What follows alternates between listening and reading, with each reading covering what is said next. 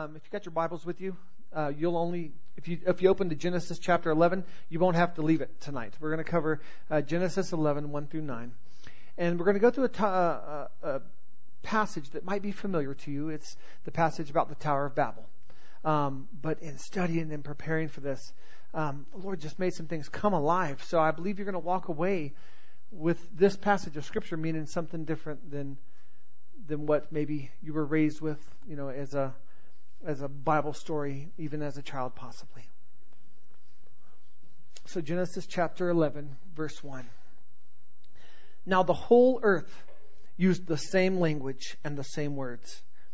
It came about as they journeyed east that they found a plain in the land of Shinar and settled there. They said to one another, Come, let us make bricks and burn them thoroughly. And they used brick for stone, and they used tar for mortar. They said, Come, let us build for ourselves a city and a tower whose top will reach into heaven, and let us make for ourselves a name. Otherwise, we will be scattered abroad over the face of the whole earth. The Lord came down to see the city and the tower which the sons of men had built. The Lord said, Behold, they are one people, and they all have the same language. And this is what they began to do. And now, nothing which they purpose to do will be impossible for them. Come, let us go down and there confuse their language, so that they will not understand one another's speech. So the Lord scattered them abroad from there over the face of the whole earth, and they stopped building the city. Therefore, its name was called Babel, which means confusion or confusion by mixing. Therefore, its name was called Babel because the Lord had confused the language of the whole earth. And from there, the Lord scattered them abroad over the face of the whole earth. I, I want to start off by saying the theme of oneness and the theme of unity is a powerful theme that we see in this passage. Here we see ungodly people doing ungodly things, but they've got, but they are one. They've got one voice. They've got one message. They've got one goal. And God said, because of their oneness, anything that they set their, their purpose on doing, will be available to them. It, nothing's impossible to them. Do you realize how, how big that is that God would say that? You know, this isn't about, when I was a kid, here's the visual I had. I had this tower going up into the clouds. Obviously the clouds is where heaven is. And it's just beyond the clouds that we can see, but clouds. And then I saw this tower going so tall that then all of a sudden, you know, people, um, they must have taken an elevator because if they get to the top of the tower through the stairs, they'll be too tired to fight. But when they get to the top, they will step out onto the clouds and they will vanquish heaven. With, with, that's what I had this vision. Don't tell me I'm the only one who thought this as a kid. You know, I know others are like, the tower was so big that they were gonna like, you know, Trojan horse this thing and, you know, come out and attack heaven. That's what I kind of thought. And I got great teaching, so it's not your fault. I just, you know, that's, that was my imagination. Yeah. So, um, but that's not what, what, what God was talking about in them being able to accomplish this. As the video showed, Jesus prayed for us. Father, let them be one as you and I are one. In this passage, when it says they are one, that word is echad. They are one. Echad. They are one. And then it says, and they all have the same language. The word for language is safa, which means lip, language, speech, shore, bank, brim. Lip. It says, Echad, they are one, and then Safa, Echad Safa, and they have one voice. They have one lip. I tell you, there, there's another message there about, you know, we, we are the body of Christ and we're a huge mess when we have too many lips, when we have too many mouths, when we have too many people not valuing the part of the body they are. But that's not, that's not the message for tonight. But we are to, to look at this. They were one. They were one in what they said. They were one in what they did. And then verse 6 And now nothing which they purpose to do will be impossible for them. How amazing is this? So I want to bring two obvious things. Maybe they're not so obvious to light. Number one, this isn't about a tower. This is not about a tower. Before the tower, what did they build? They built a city. Before they built the tower, they built a city. The tower was just a monument to what they were already doing in the city. The tower was just a cocky demonstration of what they had already accomplished in building the city. We gotta grasp that first. They built a city. Then they, they came back and built the tower. But that's still not what this is about.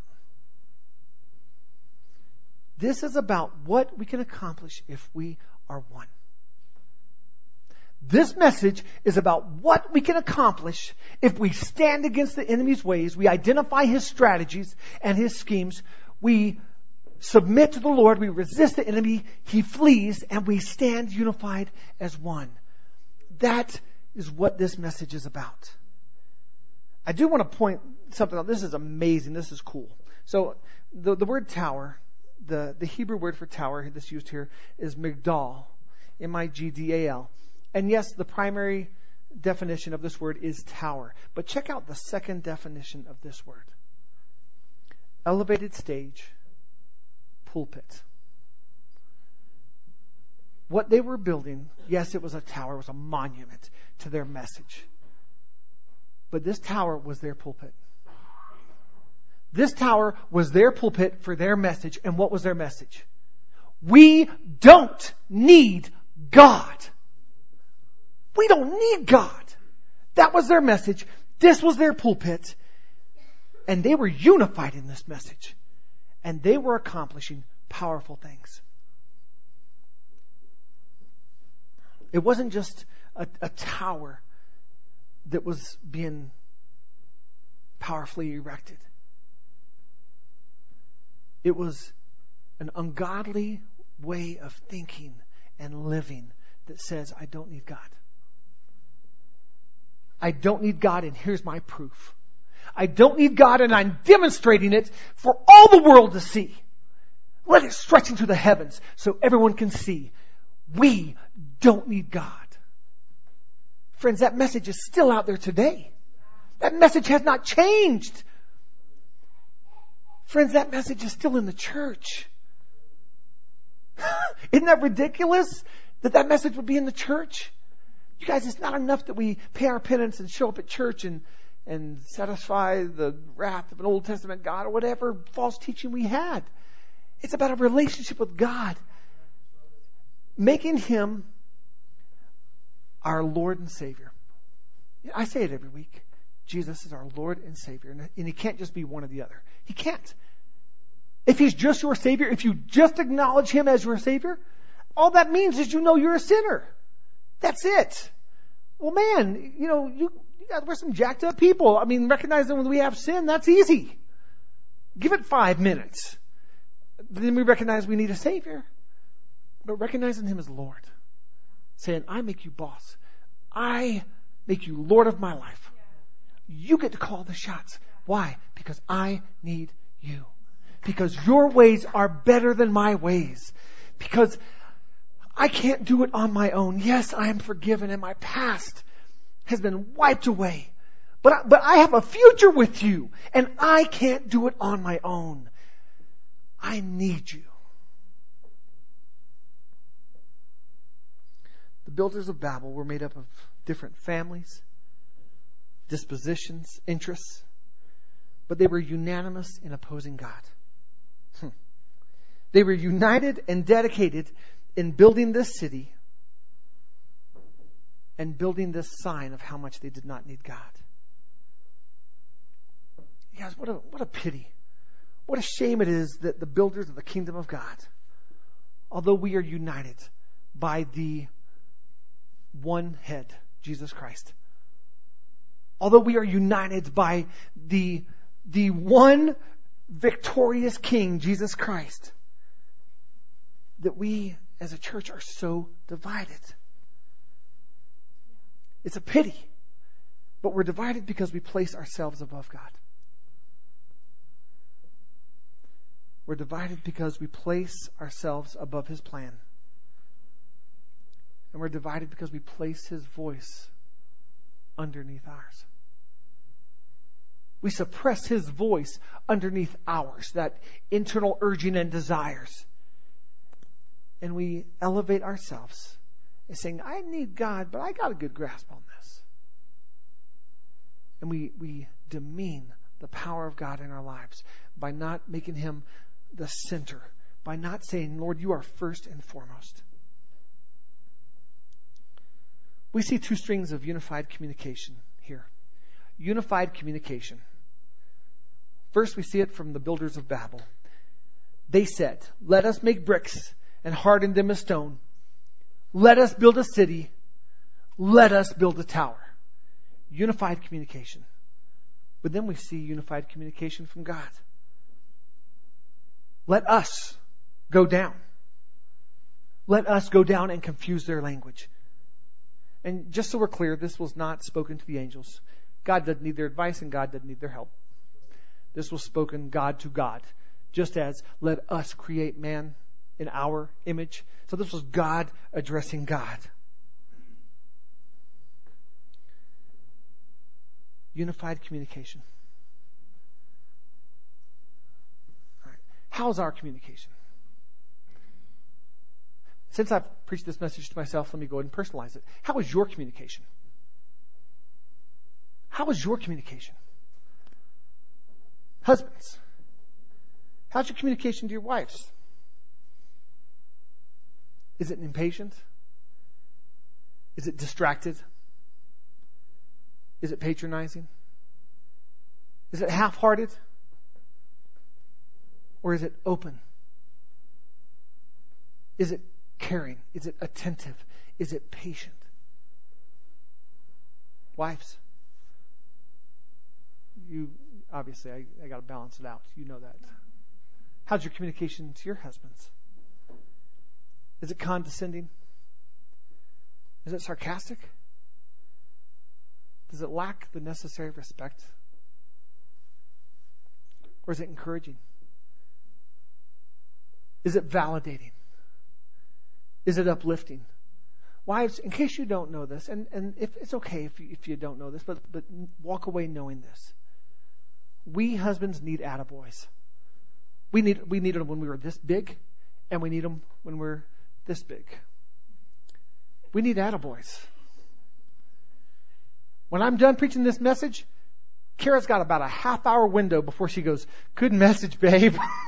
Baby, you brought it. Good. She got about a half hour window. Otherwise, I'm like, How's my message, honey? I mean, maybe it's not that, you know, desperate, but I mean, it's pretty close. You know?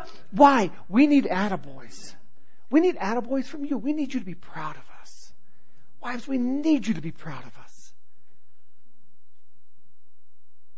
Your communication has to express that. Husbands, your wives need to know they are loved and cherished. And that, that nothing comes before them. Nothing on this earth comes before them. Moms, dads, how's your communication to your kids? Is it patient? Or is it impatient? Is it loving? Or is our communication that the kids are a burden to us? Is it instructive? Or is it always disciplining? Are we teaching? Is it, is it Christ centered? What is our communication to our kids? One thing we better grab out of this message is that to have unity, you've got to have godly communication. You have got to have godly communication. Your lips have to be speaking life, and you both have to be on the same page speaking that life. I want to encourage us right now. Make repentance a huge part of your walk with Christ, if it's not. during your prayer life, if repentance isn't a huge, glorious part of your prayer life, my friends, you are missing out on one of the best things God gave us the gift of repentance, the gift of changing our minds and aligning ourselves with Him, going, Lord, I repent. I thought this way and my actions followed my thoughts. But Lord, I agree with you. So, Lord, renew my mind. I agree with you. I repent. I turn from that. And I agree with you, Lord. And I receive your grace and I receive your forgiveness. Repentance isn't about feeling sorry. Feeling sorry just means we're human, right? That's all. The, that's all that feeling sorry means is that we're human. Is that we are emotional beings. We feel sorry. That has nothing to do with repentance. You should, if we do something bad, we should feel sorry. If, if I kick my daughter in her knee that's wrapped with this ace bandage, I should feel bad. If I don't, that makes me a monster and I would never kick you in your in your knee. I'd, yeah. It's not about feeling sorry. Repentance is about agreeing with Him. Friends, do we agree with God? Do we agree with Him? Golly gee, do we agree that we need Him? Do we agree that He has to be at the center?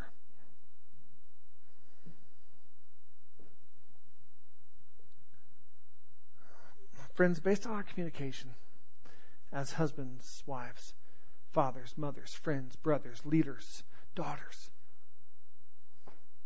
based on our communication, our speaking, our listening, our responding, based on our communication in all of these roles and facets of who we are. What is God saying will be impossible for us. Because, based on their communication, based on their oneness, he said, anything they set their hearts at, they're going to attain. Nothing will be impossible for them. Based on our communication, what is God saying? Oh my gosh, it'll be impossible. You know, nothing will be impossible to you. Are we so unified with Him that, that, that He's speaking over our lives? Whatever you purpose in your heart to do, you will do it because you're with me and I'm with you and we are one and you are one. You guys, Luke 137 says, For nothing is impossible with God. For nothing is impossible with God. What is that in reference to?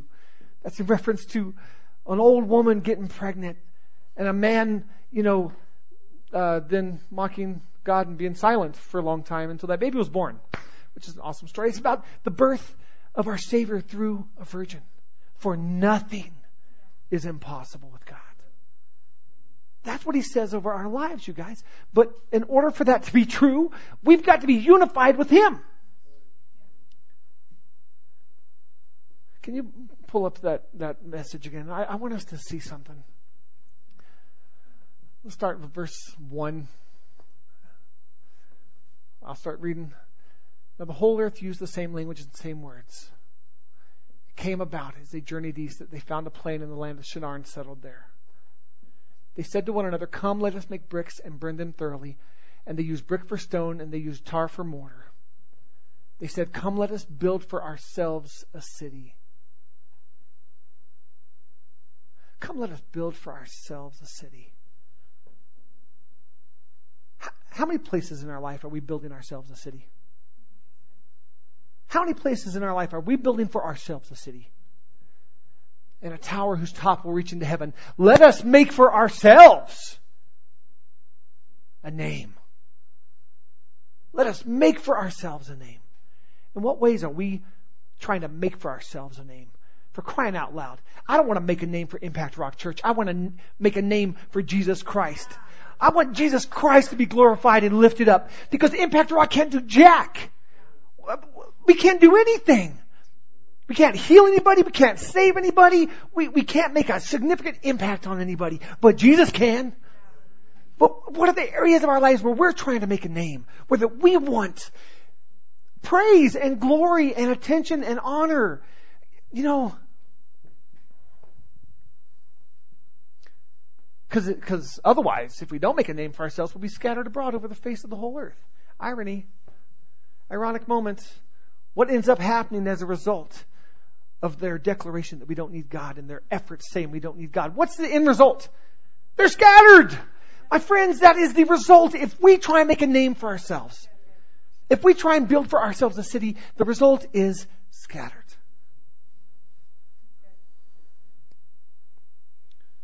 But I want us to take note of God's mercy on something here. I want us to take note of the mercy of this Old Testament God. And let's see how he handed out correction and penalty to this ungodly but very unified group of people. Let's talk about what he doesn't say. Let's talk about what he doesn't do. And once again, this takes place in Genesis, Old Testament. He doesn't say, let's go down there and kick some righteous butt. And I don't know why all of a sudden he got a southern accent, but it fits. It works. He doesn't say, I'm taking full thunder and lightning wrath of myself, because he's God, wrath of God, wrath of myself, kind of vengeance upon them. Boom, boom, boom. I'm going to blow a hole so big that the height of their tower is beneath us. Right? He's God. Just so we're totally clear, if this is what he wanted to do, this is what he would have done and could have done. But what does God say and do? He says, let us go down there and scatter them. They deserve death. But let's go down there and show them my power. This is so cool.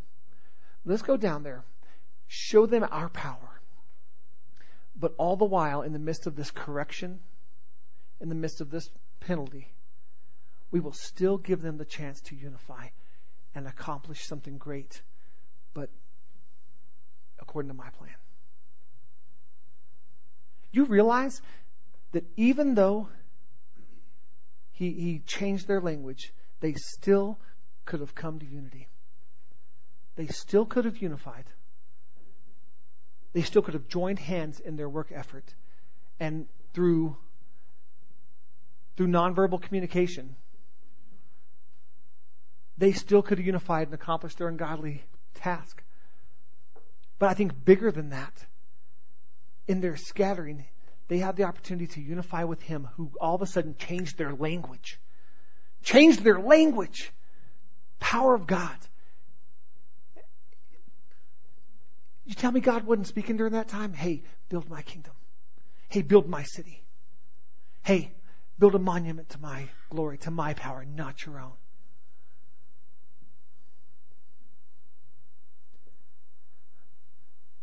My friends, our God now and always has been more than gracious to us. He has been more than merciful to us. He has been more than loving and merciful to a, to a world that has despised him. And they said they didn't need him. And he's still merciful to this day.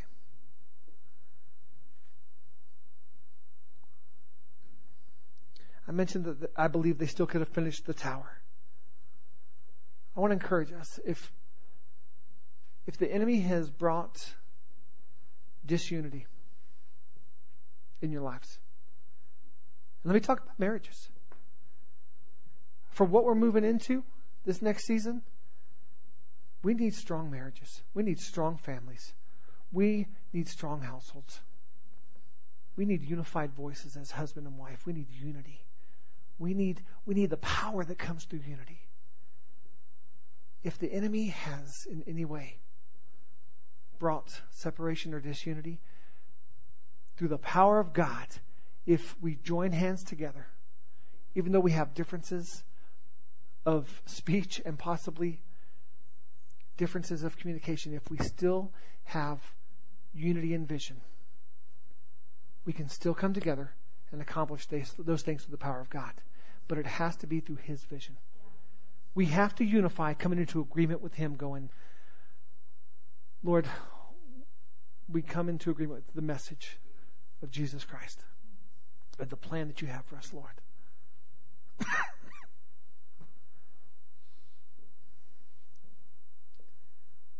When we lose our unity, we stop communication. That's what we see in this passage, right? we stop trying to communicate and we remove our hands from our grasp of unity and we stop working together. You guys, the devil's such a punk and he's so predictable. His end result is to get us to stop working together, to stop communicating together, to take our eyes off of Jesus and off of his plan. That is the plan of the enemy.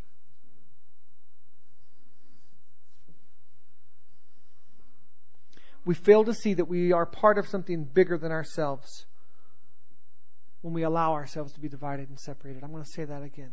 We fail to see that we, that we are a part of something bigger than ourselves and any name building we could be doing for ourselves.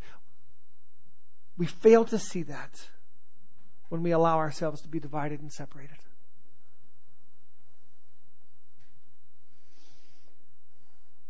God's strategies in dealing with the builders of Babel. I'm just going to take a minute and talk about these. God's strategies in dealing with the builders of Babel. And I want us to keep an ear to this. Those same strategies that God used, Satan wants to use those same strategies against us today.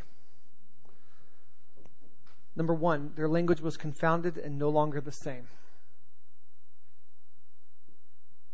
Their language was confounded and no longer the same. Number two, their building was stopped because their vision changed. Number three, the builders were separated over the face of the earth. And I want to point something. I want to point something out. God used confusion to do it. God used confusion to accomplish this.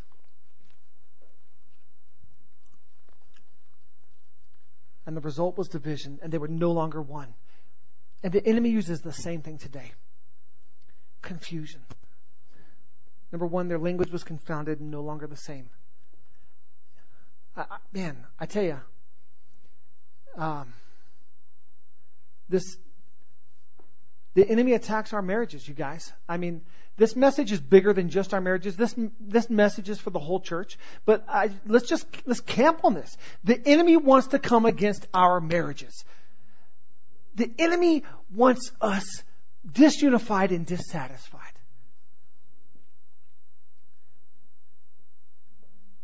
Uh, when we're when we're I mean you guys now talk about language, like language being the same. So here to our soon to be you know, our engaged couple. It's awesome that you guys do like I'm sure you do the baby talk. Andy, I know you do it. I know you do the mushy talk and the wooshy woo and the wooshy pretty. I mean, you know, maybe not that bad. But you'll do it now and then you'll do it when you have babies too. It's just reoccurring. But you'll finish your, your sentences. You'll finish your, your thoughts. You'll tag team it for crying out loud. Be around John and Sharon for an hour. Man, they're tag team conversation. It's just effortless, baby. It's like, I'm talking about this, all of a sudden, boom, slap. And Sharon jumps in, boom, boom, I'm talking about this, and then John's back in, and man, we, we have, why? Unity? Unity, unity of thought, of speech. The second thing, the building was stopped because their vision changed, my friends. This is, this is the huge one. Our vision cannot change. And Jesus Christ is our vision. That we might be one just as they are one. That vision can't change. When we stop thinking that God is bigger than our situation, that is when we will allow division. Or, or that God's not bigger. God is bigger than any difficulty we walk through. But we've got to stay focused on that vision, Jesus Christ. Why do we make this about Jesus every week? Every week we preach Jesus. Every message is about Jesus. I don't care what the theme is. It's about Jesus because our vision is clear. Church, when we walk out of this place and someone goes, what is your church all about? We better have the same answer. Jesus. Well, I, yeah, I know, but uh, yeah, no, no, no, it's about Jesus. It's about, well, what are your church's plans? To, to lift up Jesus. To glorify Jesus. To make known the name of Jesus. Well, you're just giving me a religious pat answer. No, I'm not. It is about Jesus. It's not about, what is, what's, what's your mission? Jesus? Well, what about community? What are you doing in the community? Well, we're going out there with the love of God and we're demonstrating that love. But it's not our love we're demonstrating because I'm pretty jacked up. I'm flawed. I'm man. So it's not about my love. It's about the love of God. So I'm going out there with the love of God and demonstrating His love. We have, we have three pillars. We have three foundations in this church. Number one, profound love for God. We are to profoundly love God. It's supposed to be more than just a, an affection. It's supposed to be more than just a crush. It's supposed to be more than something temporal. It's supposed to be a profound love for God. That's number one. Number two,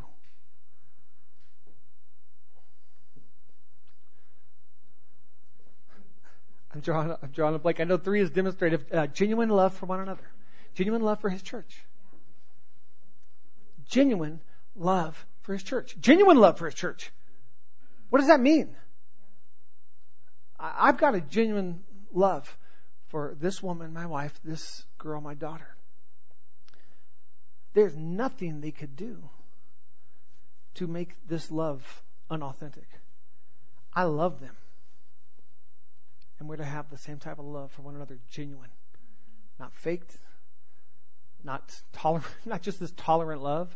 I have, I have a tolerant love for you, brother. I tolerate you and all of your flaws, and I pray for you, and then I gossip about you. No! Genuine love for his church. And then three, demonstrative love for his lost.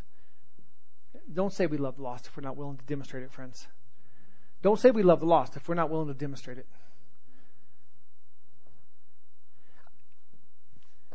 I'll tell you one of my personal goals. And I don't know how it'll be accomplished except through prayer and us doing it. The door to door prayer ministry, I want that to be the largest ministry in this church. Every week, John and Sharon take a team of people and go door to door in Erie, throughout Erie, knocking on doors saying, Hey, my name's John, this is Sharon. Uh, we just want to see if you need prayer for anything today. It's not going door to door to invite them to church, it's going door to door to pray for people. That, my friends, is demonstrative love for the lost. Going to their door, knocking on their door saying, Can I pray for you? And then saying, Hey, uh, you know, I, I want to write it down because we're going to pray for you Wednesday night. And then Wednesday night for prayer impact, we come in here and we pray for those things. So I guess my second goal, I'm, I'm just kind of flowing with this, is to see Prayer Impact be the second largest ministry at Impact Rock. Because we're out there praying for people, and now let's come in on Wednesdays and let's pray for them, and let's pray for the lost, and let's pray for the church, and let's.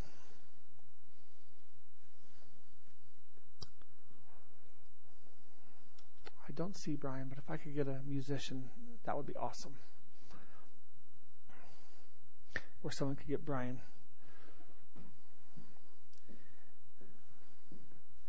Guys, this theme of unity. I don't want to be mistaken and, and, make it all about us being unified with one another, but that's huge. It has to start with us being unified with God. It has to start with us saying, I need God. I desperately need God. I desperately need God. And then we yield to Him. And then we trust Him. Why is yielding to Him important? Because the minute that we put our will above His,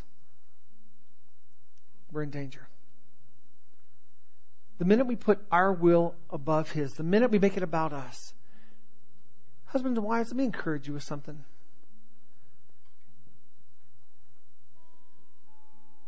Put your spouse above yourself. And then on the flip side, other spouse, put your spouse above yourself. If I if I make sure I'm meeting my wife's needs, and I don't worry about my needs, but I, I just I, I put my effort towards meeting her needs, and then I trust her to do the same, and she's committed to doing the same, meeting my needs. I don't got to worry about me, and she doesn't got to worry about her. Husbands and wives, we got to do that. But we got to trust God. Our lives have to be centered in Him. Church, we've got to make it about Jesus. We get in trouble when we make it about ourselves. We really do. We get offended. I talked about offense last week. We get offended when we make it about ourselves. It ain't about you, and it ain't about me. We can't make it about ourselves. There's offense, there's division when we make it about us. We have to make it about Him. You guys, do, don't you, do we see that? I mean, I, I'm repeating myself. I'm not going to get off this. When you make it about you and I make it about me, we don't make it about Jesus. And there's offense and division and separation and scattering. Period. We've got to make it about Jesus. What does that mean? Jesus says, forgive. He says, if I don't forgive, I won't be forgiven. So you know what? I don't have a choice in forgiveness. What are you saying? I'm an American. I got choice. I got freedoms. I'm a, I'm an American Christian for crying out loud. Tell me I don't got freedoms. You don't got the freedom to not forgive. I'll tell you that much. Not unless, if you, if you want to be forgiven, you don't have the freedom of unforgiveness. You've got to forgive. You've got to forgive. What is that called? Making it about Jesus. And not myself, not my hurt. I don't care how valid it is. I'm not just talking about the invalid hurts, guys. I'm talking about the valid hurts. You've got every right to be hurt. You, you, you received that hurt legitimately. Someone hurt you. You got it legitimately. You got it fairly. It's valid. You gotta forgive. Why? Because it's about you and God. Forgiveness is about you and God and not about the person that hurt you. It's about you and God. We've got to make it about God.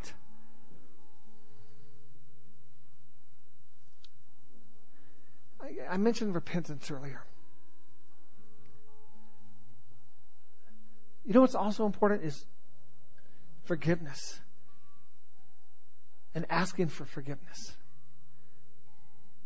Hey, I'm, I'm sorry I hurt you. I'm, I'm sorry I let you down. I'm sorry I disappointed you. Will you forgive me? Yeah, I forgive you. Let's hug it out. Thank you.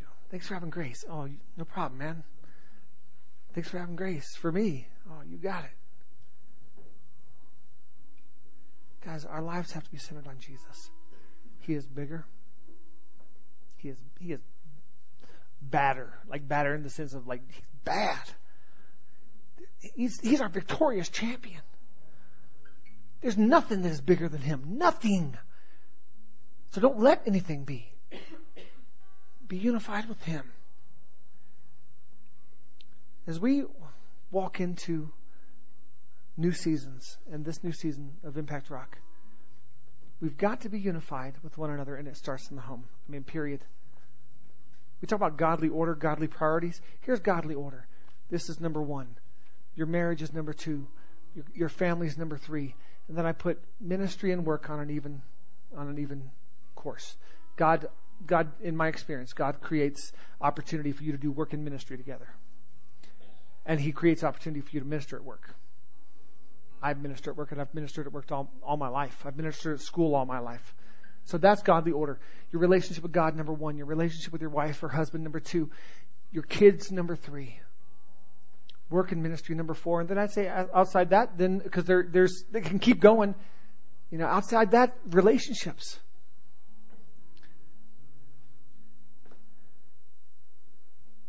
Gosh. Gosh. You know what's cool? This is awesome.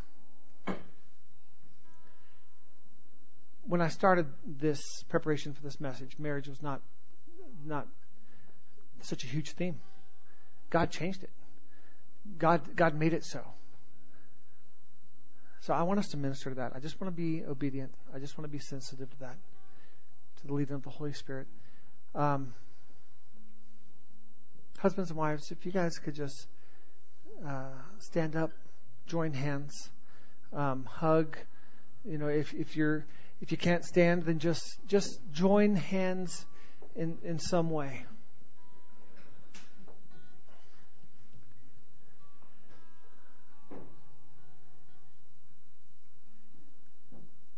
You guys, we have to make this about our trust in God.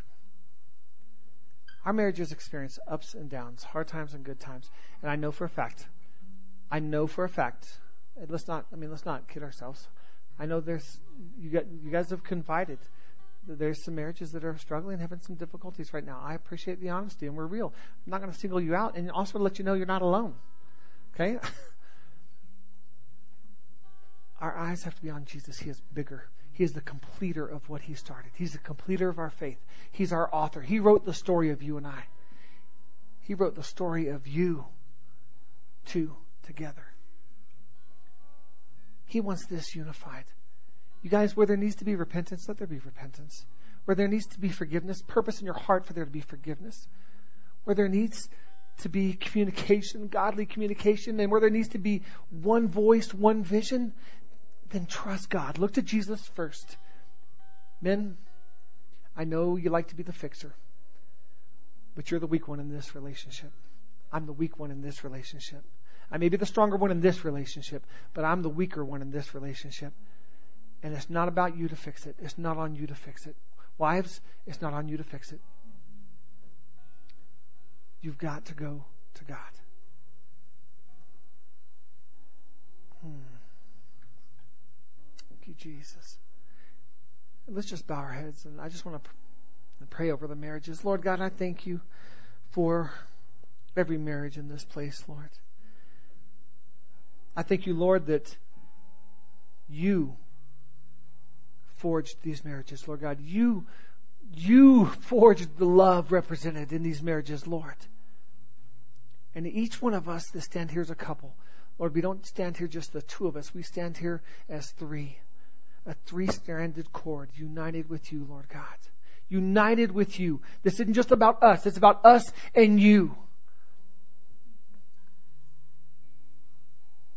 So, Lord, I just speak strength over every marriage. In the name of Jesus, I rebuke the devourer. I rebuke the one who would bring confusion and separation and division and would try and scatter us. In the name of Jesus, we rebuke the attacks and the plans of the enemy. And Lord God, we yield to you. We look to you. We need you. We acknowledge you. We say, Holy Spirit, now come in power and bring healing and life, resurrection power into all of our marriages.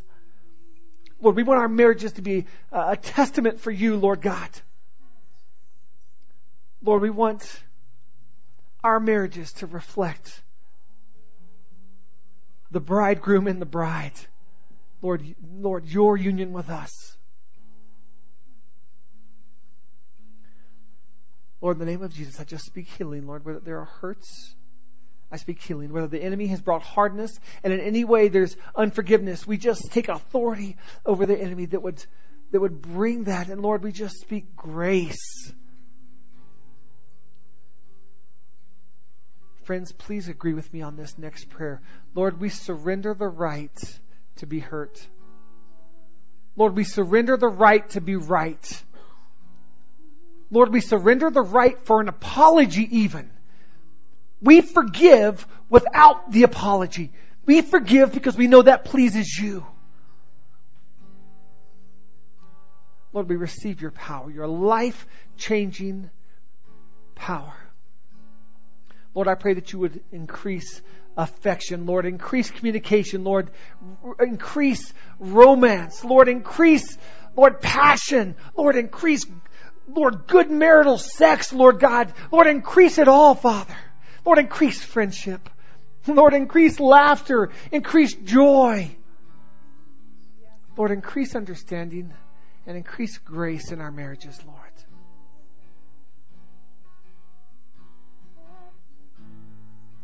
In Jesus' name, amen.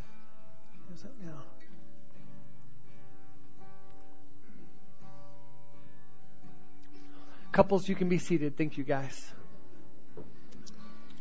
Um, I'm going to ask you to stand again in just a second. yeah, it's just a reprieve, just for a second. Um, the whole message tonight is being locked into Him, centered in, focused. Mark was doing the graphics, and he's got different things for this series, and some of it's on focusing, and you see the the binoculars, just zooming in. Um, and during this time of vision, our goal as your pastors is to help you lock in and find that place where you are locked in with Him and you find that unity in Him. Because when you guys and us, when we're in unity with Him, this is easy. Yeah. Going out there, that's easy. Yeah. Because we've got this right. Yeah.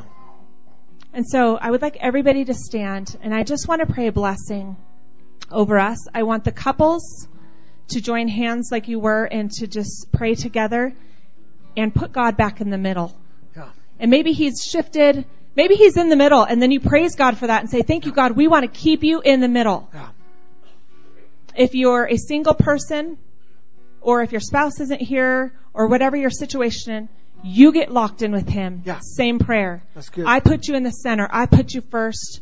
I'm locking it down, God. It's me and you. Yes. So whether you're a couple or a single, it's the same prayer, right? We want to be unified with Christ. So Mike's just going to play for a minute. Couples pray together. If you're single, then just take this minute and do that, please. Jesus. Lord, I thank you, Lord, for everyone, every person in this place, Lord God, every individual, every child, every adult. Lord, I thank you for every marriage, every couple, every family. Lord, I just speak blessing over each person here tonight, Lord God. Over each marriage, over each family, over each home, Lord God. Lord, we thank you that every good thing comes from you, Lord God. Lord, we acknowledge that there's nothing good in us but you, Lord. So, Lord, I just proclaim your blessing, your goodness, your faithfulness, your joy, your love, your resurrection power, your life, your grace over each one of us here in this place, Lord God. Thank you, Jesus. In the name of Jesus, I rebuke shame. I rebuke shame and I rebuke the attack of the enemy that would bring shame and that would, would weigh us down with shame. I rebuke the lies of the enemy that would say, you, you know, you're a no good dog. You're, you're, you have no value. I rebuke that lie in Jesus' name right now. Satan, you are a liar, and we rebuke those lies. And Lord God, we agree with you in your truth. Hallelujah.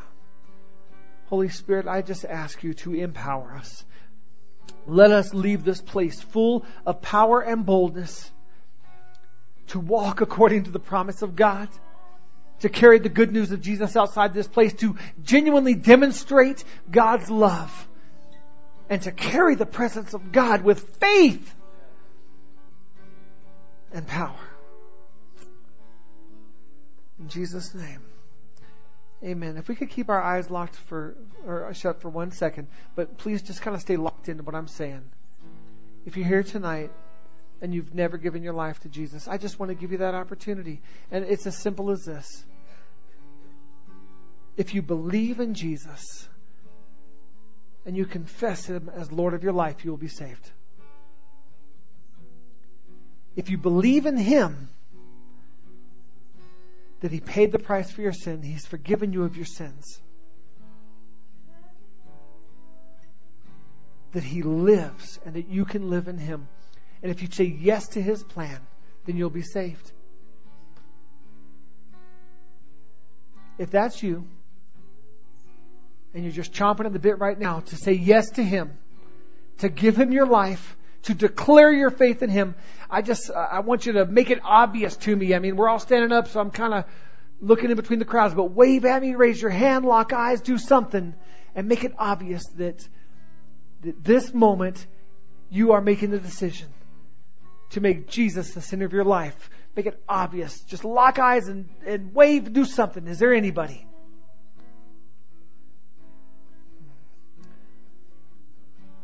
Lord, I thank you for your grace and goodness. Jesus, we love you. And we purpose in our hearts right now to make our lives about you, to place our trust in you, and to live our lives declaring that we trust you. In Jesus' name, amen.